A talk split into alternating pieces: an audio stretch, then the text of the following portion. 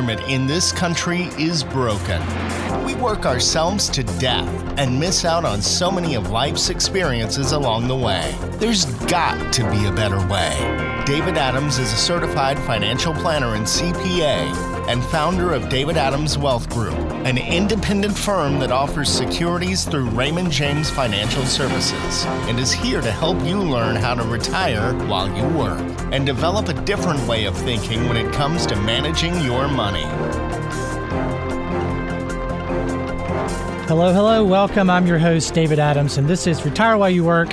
And you can hear us every Sunday on News Radio 1510 WLAC. You can also go to retirewhileyouwork.com and submit your question. We'd love to answer that, or you can always give us a call at 615 435 3644. And we have two special guests in the studio today. We have Siobhan Farler from our office. She's a wealth advisor and she's going to be answering your questions. Hello, Siobhan. Hello. I'm glad to be here. It's fun to be back. Glad to have you back. And we also have a special guest, Sherrod Robertson, the owner of Music Row Magazine. Hello, Sherrod. Hello there. Thanks for having me. Absolutely. Glad you're here. And in our last segment, he's going to discuss his decision to acquire Music Row Magazine and the decision processes and the emotions behind making that sort of transition. That's also the main topic I'm going to discuss today the art of moving into the second career. And this is something we talk about quite a bit when it comes to that retire while you work journey. Very important. And then we're also going to have a little fun today with our trivia segment, Know Your Dough. Plus, I'll be answering some of your questions in the Ask David segment. So, a lot to get to today. Let's go and first talk about why we do this show each week. I can tell you, after 15 years of being a financial advisor, I've seen too many people work themselves to death and save every penny thinking they don't have enough money to retire, only to find out once they quit working that now they don't have hobbies or they miss working or their purpose is unclear. And worst of all, maybe their health isn't there. I know, Siobhan, we see this in our office every week, and it's we sad. do. It's So- very sad. And it's something we want to help to really spark a change and a real movement to uh, over this antiquated way of thinking about money and the unhealthy fears surrounding money. And a large part of that, of course, is finding a way to make a transition to a career and a job that you're passionate about. And many people never do this out of fear. And so this is where the second career comes in. And our guest today, again, Sherrod Robertson, he's going to discuss this. He was actually in finance for years before deciding to make a transition to pursue a dream and a second career. And we're going to talk about this in our last segment. So stay tuned for that. But first, let's chat about this topic some in the second career. You know, really, our parents and grandparents, they used to go into work every day to the same office, doing the same job with the same boss for their entire life. They'd work a lot of times at their company for 40 years. I know my father was in retail for 42 years. Then they hit 65 and they retire. And you know, this is this is the way it's been for a long time and it's no surprise that now people are living a lot longer. In fact, I think I read that you know, a female born today is expected to live to be almost 90 years old. I saw that as well. Yes. Yep. So almost a, dec- a decade longer than our parents' generation. And so that means we have to really look at, you know, ways to have a healthier work-life balance if we're going to continue working to 85 or 90. Now, let's talk about the work-life balance. So we need to be pacing ourselves. I read a study that 46% of all American workers have less than $10,000 saved. That's scary. 29% have less than $1,000. So, really, if you think about that, if we're living longer, and that's the stats as far as money saved in the bank, the only option is prolonged work. And it's just not possible to keep working, in my opinion, from what I've seen, the 70 hour work week for 40 years. It's just not possible. So, we need careers that won't drain us of all of our physicality, just like my dad's story. I had my dad on here three or four weeks ago, and this was exactly what he did 42 years of retail, and he was forced to retire because of a health scare. And he's learned a lot from that, and um, he would do things differently. But fortunately, his health is back, and he's happy now. So that's that's good. But you know, corporate America isn't going to help us with the staying healthier and really be um, on top of our hours worked and how we're feeling. There's 83%. This was a study that was just done. 83% of Americans are stressed at work. Now, Sherrod, was this, were you stressed at work in your first job? Was this? I was because I started at Arthur Andersen, you know, pre Enron I was at. Price Waterhouse. Ah, well, there you go. The Big Four, yeah, we were in it yeah, together. it was uh, very stressful to say the least. Fortunately, I was very young and I had tons of energy, but um, it, it was there was a lot of stress. I mean, we were working 15 hour days, oh yeah, but because I was young, I was also going to play hard as well. So um, I did that for four years. For four years. before I got into the music business. Yeah, I made it for about two years, but I remember the lifestyle. When was that? this was uh, 86 to 90. Gotcha. Yep. long time ago. Oh yeah, well, absolutely. And you know, it- it's, if you're just tuning in, you're listening to Retire While You Work, and we're talking about the art of the second career and how that really factors in to people's happiness and the ability to continue working with people living a lot longer. And younger generations, they're really they're there's an interesting trend, and they're finding. And I've interviewed a lot of them, and we've had them come in our office for internships. Um, they're more concerned with finding happiness and fulfillment with their work. And that's a good thing. But if you look at, there was a study, I think it was from the Bureau of Labor Statistics, that said the average worker currently has 10 different jobs before the age of 40 years old. Wow, 10 jobs by 40. Yeah, that's it's now that sounds a little excessive. I'm not necessarily endorsing that, but I will say something that I've you know that I am endorsing is really, you know, taking the plunge into that second career after, you know, 20 years of working yourself 60, 70 hours and saving for kind of those mid-range goals. So let's talk about that. I mean, typically your first job is where you work hard and you pay off your house. Maybe you you have children and you're saving for your kids' college and retirement. But once people are hitting 40 years old, we're seeing that they're leaving their previous stressful and taxing jobs and they're shifting to a second career to start something that they enjoy. Now, Sherrod, I don't know, is this something that resonates? Was this part of your decision process or was it Yes. Well, uh, you mean to switch over? to switch, yeah, Yeah. from kind of corporate to Yeah, so I had really a full career working for someone else, you know, working having a boss. And I think I was pretty good at that. That's what I was trained at doing. And I think I might be a little unusual in the fact that when I decided to take the plunge and buy a company and have my own company, I literally spent maybe a second analyzing it. As soon as the opportunity arose, I knew it. It, it was just like a sign that was saying yes. You had clarity. Yes, it was nothing that I had to interpret. So I was very lucky that way. Wow. Well, that's great. I mean, to have that kind of clarity. And, you know, I think, you know, this plays into, you know, I was talking in Orlando last week to a group of advisors about finding your why. Because if you don't have a why in what you do, then it's easy to burn out. And that's that's not a fun place to be. So, um, you know, and, and, you know, I don't, you know, I would advise doing this sooner rather than later. I know you have to you have to be in a position to do it. You know, if, if you have to wait till 55 or 60, that's fine, but do it much sooner if you can. And that's why we talk about on this show having the three buckets of money. And we'll talk about that when we come back from break. But we're talking about the art of the second career. And we have special guest Sherrod Robertson, who went through this process and it's going to be on in our last segment. We're going to interview him about that. We also have your questions throughout the week coming up right after the break. You're listening to Retire While You Work. I'm your host, David Adams, on News Radio 1510 WLAC. Back in a few.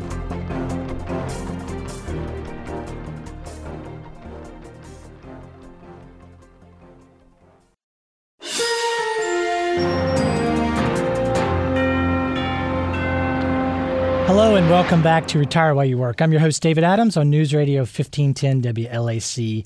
Just before the break, we were talking about starting the second career and how that is a very uh, important new trend in the Retire While You Work mindset.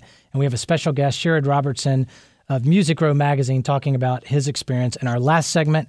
And a couple more points I want to make on that and a little bit of advice if you're thinking about the second career. Um, now, if we're going to have a job or a second career that's going to last us until we're 75 or 80, it's got to be something that is good for our body and also for our soul and mind. So, part of that is really finding your why and finding what your passion is and what your calling is. And, you know, the sky is the limit. There are so many opportunities. Obvious, obviously, that's something you'll be thinking through. But here are a couple of things to think in mind that we go through in our office with clients that are in this stage of life. You know, one thing to think through is do you want to work for yourself or do you want to work uh, for someone else? Now, Sherrod, did you know that you wanted to work on your own after kind of making that transition? You know, I actually uh, I wanted to in college actually have my own business. Um, and that's one of the main reasons why I went into accounting because I thought, okay, out of all of the different parts of a business, accounting is probably the the toughest to learn on your own. Yep. So I'm going to study that formally in college. But what happened, I really didn't know how you did that, how you actually started a business. So I never did. And I just kind of, you know, through the process of different things happening in my life, I got in the music business and loved it. So even though it wasn't my own business at the time, Yeah, by working like- at record labels, uh, I loved it and, it was awesome. That's great. Yeah, I did the same thing. I was in business school and it's like I didn't know what I wanted to do. And I said, well, I guess accounting is the most versatile Right, way to right. go. It's the same kind And you thing. knew you would always have a job. Always have a because job. Because back then that was really it's like okay what are you going to do to make sure you're marketable and you can always get a job Exactly. that's how a lot of us pick that profession Absolutely. I mean, of course, opening a business can have a lot of financial benefits down the line, but it also comes with a lot of added stress. And there is a sense of stability, but na- maybe not as much freedom working for someone else. Now, a couple of tips if you're thinking about making a second career before you do it, you know, get an insider look and talk to people in the field, interview people that have done what you're looking at doing. I mean, this is a great thing you can do while you're still at your other job just to kind of gear up and get some peace of mind and, and comfort in that. And be realistic about the money you need to make. So, you know, this we talk a lot about the three buckets of money. The first bucket being the emergency fund. Um, the third bucket, of course, is retirement. But that middle bucket, bucket two, is this money that we save for times like this, transition times, where maybe you're going to leave your stable income and start uh, start a new job and you need maybe a year or two worth of expenses so that you're not stressed out and making poor decisions and trying to rush the new venture. But make sure that you have, you know how much you need to make and that you've met with the financial planner. I think we know a couple, Siobhan, maybe. I think we do down on 12th Avenue South. Go. David Adams. Shameless plug. No. But uh, and also, you know, learn some new skills. I mean, you may want it may be something that ahead of time you're, you know, we were talking about accounting. Maybe you know you're going to start your own business. You don't have any accounting background. Maybe there's some basic type of classes you can take. Just really gear up for that, and that's part of interviewing other people that have done this. You know, starting starting a business myself. Um, five or six years ago, learned a ton just by being in it. So do some research and then also start dreaming today. Let the let the dreams of this second career really be a motivator and a source of hope if you're not happy in your current job. Just start planning it five years in advance. I've seen a lot of clients have uh, you know big uh, big breakthroughs as far as their happiness in their current job, seeing the light at the end of the tunnel. Now, if you just tune in, you're listening to Retire While You Work. We've been talking about the second career, and we're going to have Sherrod Robertson, who's the owner of Music Row Magazine here in Nashville, to discuss his decision to acquire the magazine and how that affected his life and his own second career. But first, let's have a little fun. Is that okay, Jimmy? Know your dough. Sure. It's time now for the game that tests your money knowledge. Brought to you by David Adams Wealth Group. And now, here's the host of Know Your Dough, David Adams. All righty. I love that. Couple of uh, couple of fun questions today. Sure, jump in there. Jimmy, you too as well. I know Sure. you like to play this. All right. All right, little money trivia. So, how much did the average investor earn between 1988 and 2008? Now, hear me out here. So, the S&P 500 index earned around 8.4 percent a year during those 20 years. So, what rate of return did the individual investor doing it on his or her own? Was it A? Was it a negative return, negative negative two percent? Was it B? Only two percent? C, eight percent? Or D? Did they do better than the market and make 12 percent? That's a tough one because you've got two, 2000, 2001, 2008 in there. Yeah. Ooh, that's a tough one. But you don't have 87 in there. right. That's true. I'm going to say 8%. Eight percent. So you're going to say the average investor was pretty spot on with what the market did. Yeah, it's probably wrong, but that's what I'm going to say. Sherrod, what do you think? I'm going to say 2%. I think people are get scared of the market very quickly. I'm actually going to agree with Sherrod. I'm It going to go 2%. Well, it is. It is two percent. oh, wow. Hey. Yeah. Good- Good job, and that's absolutely right. I mean the the logic behind that is, and we see it in our job every day. Left, and, and you can look at people that have their own 401ks where they don't have an advisor. They get caught up in the fear of the greed. So maybe before 2008. They're, they're putting all their money in stocks and then the market falls down. They lose 40%, then they put it in the worst place. They go to cash. So you start to average that out with the bad timing and they're around 1 or 2% versus literally if they had just left it in a the S&P or just a That's generic so hard to do, fund. though. There's so many emotions with that. but I said 8%, so that's what I'm going to make, right? Yeah, right. Exactly. You're smarter than the average investor. Jimmy. all right. All right. Question number two. So, over a 10 year investing period, what is the probability that stocks have a negative absolute return? Meaning, over a 10 year period, you put in $100,000 and you had less than what you started with 10 years later. So, is it A, is it only 1% of the time that happens? Is B, is it 5% of the time? C, is it 25% of the time that you lose money after 10 years? Or D, half the time, 50%? Jump in there, Jimmy. You're feeling what pretty what was uh, what was B again? B is 5%. 25 sounds high, but 5 sounds low. I'm going to go with 25. 25. Okay. So 25% of the time, the market loses money after 10 years, and 75% of the time, it makes money. Sherrod, what about you? I'm actually going to go with the lowest, the 1%. I think 10 years, you'll recover. Okay. You know, just going off the top of my head, if I look back every 10 years, there's got to be a big enough recovery where it wouldn't Yeah. be below 1%. I'm with you. Ooh, I think I'm gonna split the difference. So he went with one, Jimmy went with We'll 25. go with five. I'm gonna go with five. I really have And no that's- idea. that's the could answer. be it. That Sarah, could be that's two in a row for you, son. This is your Oh, formal. wow. This is your form, Yay. formal job offer right now. Here's your signing bonus. Wait Uh, a you're minute. Wait now- a minute. you're now- Siobhan, aren't you a financial planner? I think she. I think she's. Uh, I Y'all think have any job openings? Yeah. Hey. I think Siobhan's punting a little bit, trying to. I probably ought to keep her out of it because she probably knows these answers. But no, that is right. So only uh, only one percent of the time over a ten year period has the market loss, and I believe. I mean, there's different time frames, but from 2000 to 2010, if you invested right before 9/11, and then 2008, you had a million bucks in the market, you walked away with probably like 950, 990,000 after sense. a ten year period. and that's called the lost decade, right? Yeah, they call it the lost decade. Yeah, and but that's to- that's an anomaly though. Like even if you went from 2002 to 12, you made money. So generally speaking, over a 10 year period, if you can get investors to you know to think long term, you're you're going to do okay. But that leads to the third question: What is the probability of a negative return for the S&P 500 over any one year period between 85 and 2008? So what percent of the time does is the market negative? Does the market lose money? Is it A half the time, 50 percent? B, 10% of the time, C, 20% of the time, or D, 100% of the time? Uh, Jimmy, you said D, 100% of the time? no. I've got to get one of these right. I'm going to say 20%. 20%? Okay. Our new employee, sure. I, I'm going to go with that too. I'm going to say 20%. Okay. I, that's what my gut's telling me. So as we're well. all going to win or we're all going to lose. hey, at least we're doing it all together. Everybody, pat yourself on the back. It is 20% of the time. So good job. Yes. Hmm. Three I for got three, one. Sherrod, as our winner. So yeah, one out of five years on average, the market's down, and that's what we tell people in our office. You know, if you've got you know this hundred thousand dollars, and you say, "What do I do with it?" If you think there's a fighting, if you think there's a fighting chance, you're not going to spend it for five years.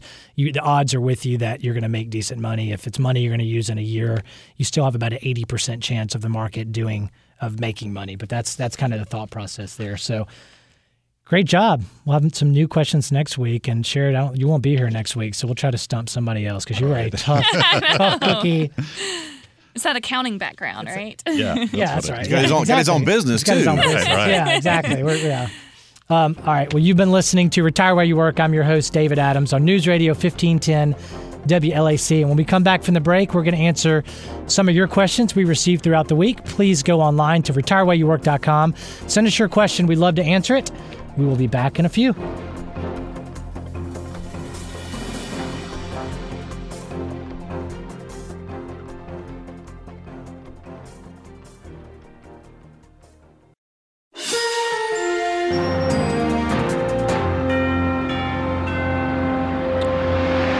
And welcome back to Retire While You Work. I'm your host, David Adams, on News Radio 1510 WLAC. And just before the break, we were talking about the art of the second career. And along those lines, we have special guest Sherrod Robertson, who's going to be on in our next segment. You don't want to miss that to talk about his journey into his second career as he acquired Music Row magazine. Now, every week we get questions from you, our listeners, and you can go to retirewhileyouwork.com, click contact us, or give us a call at 615 435 3644. But we get your questions throughout the week and we try to answer them on this segment each week on the show. And also, some of these questions come from actual client meetings in our office. So, a nice combination of the two. And the goal is to help. Uh, or is to answer these questions in ways that truly add value and really help you as far as that retire while you work mindset, which is what we promote on this show every week and why we do it. And not to give some cookie cutter financial kind of textbook answer, but to add a little bit more of a holistic approach. So, that being said, Siobhan, do we have any questions? What are you doing? oh, no. We have an open now. You know this. I know. I was trying to skip it. Let's do All right, it. here we go. You've got questions. He's got answers. It's Ask David. Brought to You you like by that, huh? David Adams Wealth Group. Here's your host, Siobhan Farler. There we go. Now it's official. All right, Jim, you got a kick out of that. All right, Siobhan. I like host. the music too. I think it's pretty fun. All right, so the first question we got this week is I'm a struggling songwriter songwriter, excuse me, songwriter, like so many here in Nashville. I finally got a publishing deal, yay, and getting about $2500 a month or so and I'm living with a friend, so I'm living paycheck to paycheck. I got my first big cut in a recent number one. Awesome. I know this is great. So it looks like I'll be netting around 270,000 in the next few months by the year's end. I know you, David, and your firm, David Adams Wealth Group, work with a lot of musicians. And I just want to be smart with this money because it's so hard to get a number one hit and to make this type of money. I know I need a car, and I'll also have about 30,000 or so in student loans. And of course, after making a number one hit, I kind of want to go and celebrate and do a party for Heck my yeah. parents. Uh, their 60th wedding anniversary is coming up. So, how, what do I do with this lump of money? And I'm thrilled, but I also am tired of living paycheck to paycheck. Okay. There's Very- a lot there. There's a lot there, a lot of stuff, but we get this question a lot. Um, it's also very, uh, very much in line with the, today's topic. So now, when when you say net, my guess is um, the two hundred and seventy thousand from the publishing company. More than likely, we're going to need to set aside taxes. So I'm just going to assume we're going to set aside at least.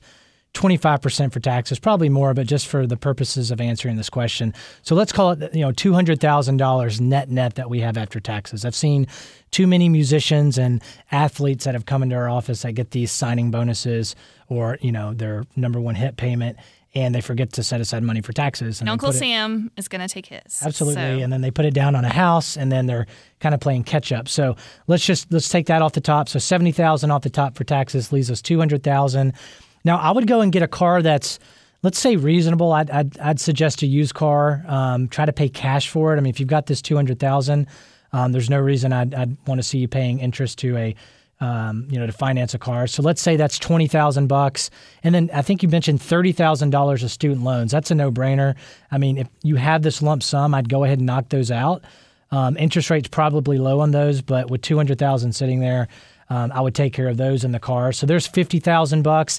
You know, maybe three thousand, three, four, five thousand dollars for a trip. I think it's definitely important to uh, to celebrate a moment like this because you're one of the few, one of the one percenters um, not only having a publishing deal, but actually getting a number one hit. So this is very important to set this. And set that goes back right. to the work life balance that we've talked about too, about taking a little bit of money and going and enjoying some life before in work not working all the time. Yeah, absolutely. And, and especially, Siobhan, if you're going to pay for a car cash and pay off your student loans, and this is a great time to do something for yourself. We wanted to have some some good feeling behind it. And also mentioning, um, I think it was parents' 60th birthday, um, maybe taking, I don't know, 5,000, 10,000, whatever it costs to do a really memorable party. So I think these are very important. So let's just say 60,000 bucks or so for those things that you want to do off, you know, paying for, paying off the student loans, the car, and doing the trip and the party. Now you have 140,000. And this is the way I would look at that. I would go ahead and set aside about $30,000 into that bucket one, what we call the emergency fund. Because as songwriters, you never know what your income's going to look like for the next six months. Uh, we work with a lot of songwriters. A lot of times we'll even suggest um, six to six months to a year worth of income, just depending on if there's royalties and where they're at in their career. Um, then, then I'd say with that, you know, max out the SEP IRA. That's a retirement account. Most musicians are uh, 1099. They're um, independent contractors, so they can do what's known as a SEP, which allows them to put up to I think in 2017 it's fifty-four thousand dollars totally tax deductible regardless of uh, your income which is um, very very important. So if you make over 250000 or so you can do up to the max of 54000 if you make less you can do about 20 to 25% of your income. So i do that and that'll leave about $50000 um, that you could also go and put into the middle bucket. So this is for midterm goals a backup to your emergency fund but we don't necessarily want $100000 sitting in cash making 0.0% at the bank. So we have our 50,000 in our SEP growing, um, probably in a higher higher growth portfolio. We have the 30,000 emergency fund sitting in the bank, and then we've got another chunk of money in this middle bucket that's kind of moderately invested that we can get our hands on if we need it. It's liquid. It's not tied up like retirement, but also it has a fighting chance of making some sort of return.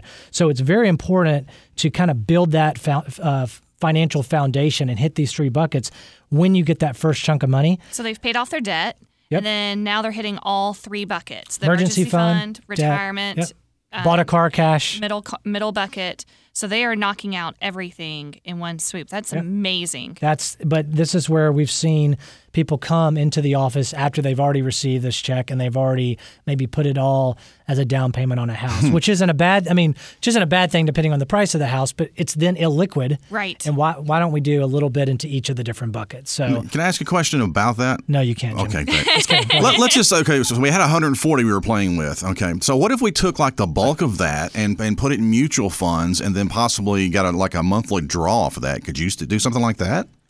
I mean, you certainly could, but I wouldn't do that without having the other ducks in a row. I mean, No, yeah. do- like if let's say this number had been five hundred thousand dollars, and we had already um, we had already done the emer- uh, Let's put it this way: if we've done the emergency fund, we've maxed out the retirement account to get the tax deduction, and we've paid off any bad debt. Whatever's left should go in that could go into that investment bucket. Well, Absolutely. the reason I because all, all the questions he asked and he asked a bunch. Um, the thing that I that I hear screaming was, "I'm tired of living paycheck to paycheck." Okay, well we know how volatile songwriting is, and I hope this doesn't happen. But what if he never has another hit? right. You know, he's going to be living paycheck to paycheck for a long time. That's right. But that middle that that account, those that investment bucket we're talking about, that just becomes that bridge. Hopefully, where you know the songwriter, if they're going to go on to another career or do something different, that could give them a year's worth of income um, to kind of bridge that gap. Okay. So, but good stuff. I think we solved the world's problems with that one. I think like we it. did too. Are you ready for another one? Sure. For Ask David? Yep. All right. So this one came from a client this past week.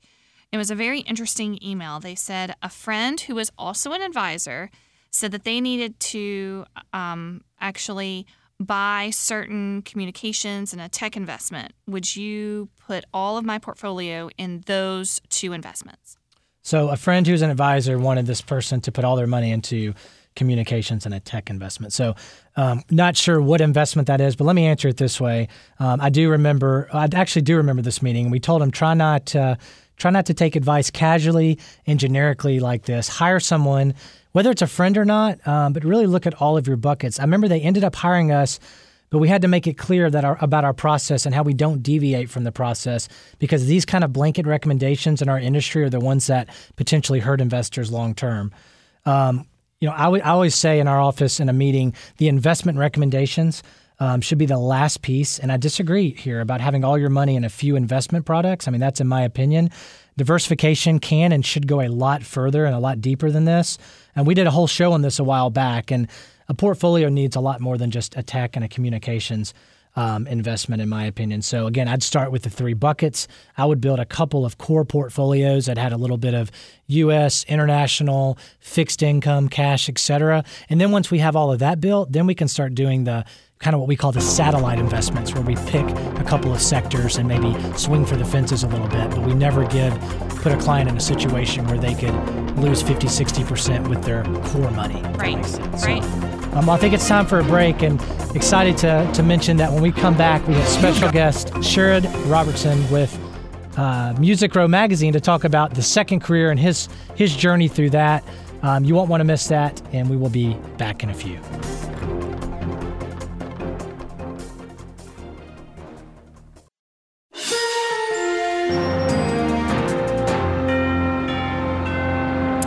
Hello and welcome back to Retire While You Work. I'm your host, David Adams, on News Radio 1510 WLAC. And before the break, we were answering your questions that we received throughout the week. And be sure to go to retirewhileyouwork.com, click the Contact Us button. We'd love to get your question or give us a call at the office at 615 435 3644.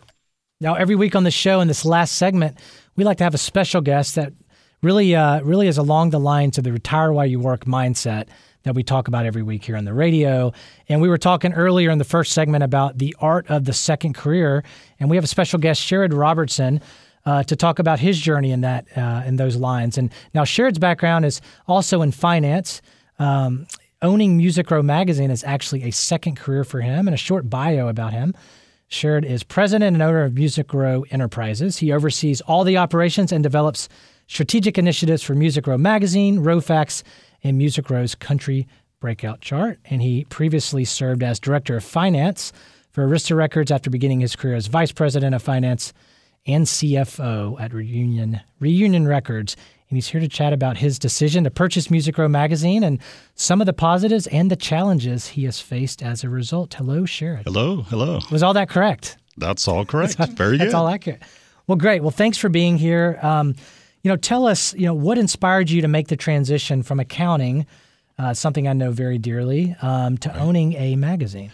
Yeah. So, uh, fortunately, I was very familiar with Music Row. I used to be a subscriber back in the 90s. I worked at Arista Records and, like you just mentioned, also Reunion Records. So I had this entertainment experience always on the finance side. I was always in the finance department at these record labels. And because of consolidations, and we know how that works in the music business, there was a point where I lost my job, frankly, and me along with pretty much everybody at Arista back in 2000. So we all went our own way. I kind of stumbled around for a while trying to figure out what I was uh, wanting to do, and I ended up getting into media. Still finance though. Gotcha. And I worked for SouthComm and became CFO of SouthComm, and SouthComm owned, uh, still owns, uh, Nfocus, Nashville Scene, Oh, wow. Okay. and Okay. just many, many different publications. And they ended up buying Music Row magazine. And I was familiar with Music Row. I thought, oh, this is awesome. Um, I used to be a subscriber. I used it a lot in the 90s. And but it really didn't fit their model because their model was to buy something and then duplicate it in other cities. Okay. And Music Row, there's only one Music Row. Right. So, um, shortly thereafter, maybe about two and a half years down the road, they said, well, this probably isn't going to work for us long term. So let's sell it off and let's see if we can uh, quietly go get a buyer for it. So they came to me since I was the CFO of, of SouthComm, and I immediately knew at that point that's mine. Did they come to you to ask if you wanted to buy it, or No, just no, no. to tell They you to to, start me shopping, to run numbers to start and shopping right, deals? prep Wow. for it, right. And I immediately knew that was an opportunity that I was going to uh, jump on. So all of that, if you look back at, at kind of my route, all of that was happening without me really, you know, participating in making it happen. Right. There were oppor- the, it was an opportunity that just came up, and but I had been preparing for that opportunity for many many years.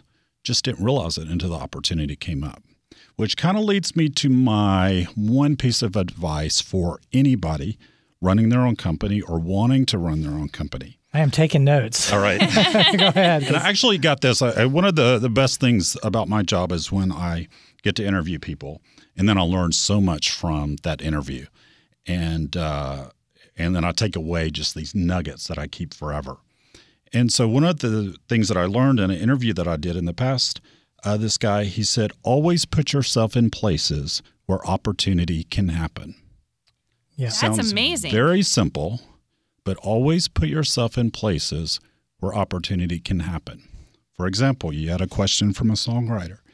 Uh, so that songwriter, if somebody says, "Where should I go to write songs?"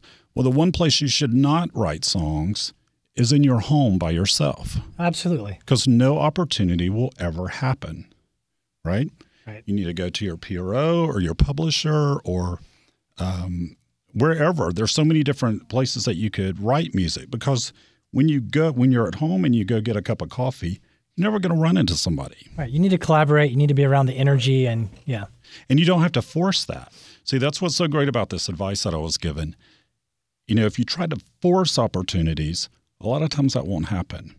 But you can make sure you're present and you're in a place where they can happen. So you were sitting in the right place at I the right time. But you, Right. yeah, well, that's that's great. And what have been uh, some of the challenges you faced in kind of making this transition and in your second career, if you will? Yeah, I think the um, probably the first challenge that comes to mind is well, probably two, right off the bat. One is I was really good at working for a boss and pleasing my boss and making sure my boss was happy with my work.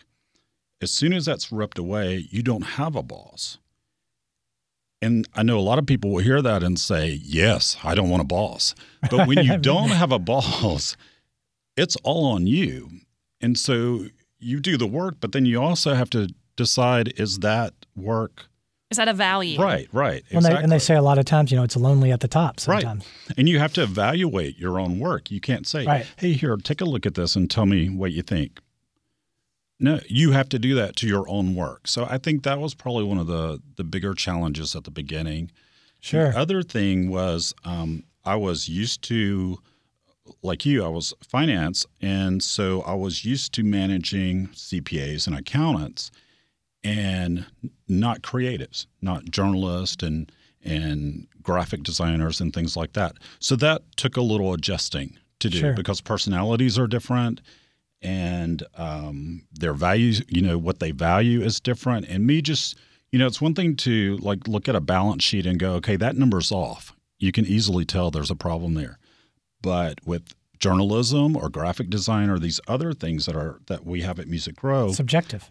there's not a black or white. So I had to really move my thinking from black and white Oh yeah. To a more creative environment. The left brain to the right brain Right, transition. exactly. Absolutely. No, you mentioned, yeah, I mean, when I made my transition from working for a bigger company to, to, to kind of becoming the boss, if you will, that was one of the challenges of not having, having, you know, people to collaborate with. So I had to go and find other independent uh, financial advisors that ran their own firm. So there's a group of 10 or 12 of us throughout the country and we meet twice a year. And that's been great. It's like, Oh, that's it's like, really good, It's yeah. like therapy. Yeah, and that's to- the way I am now with my peers. I mean, that's what energizes me. When I go have lunch with someone who's like running their own uh, management company or their own publicity firm, I mean, even though they're not doing exactly what I'm doing, they're having a lot of the same issues come up. Because and people are still people Right, throughout, no matter what company it is. Exactly. And um, you can feed off of each other and share like best practices with each other.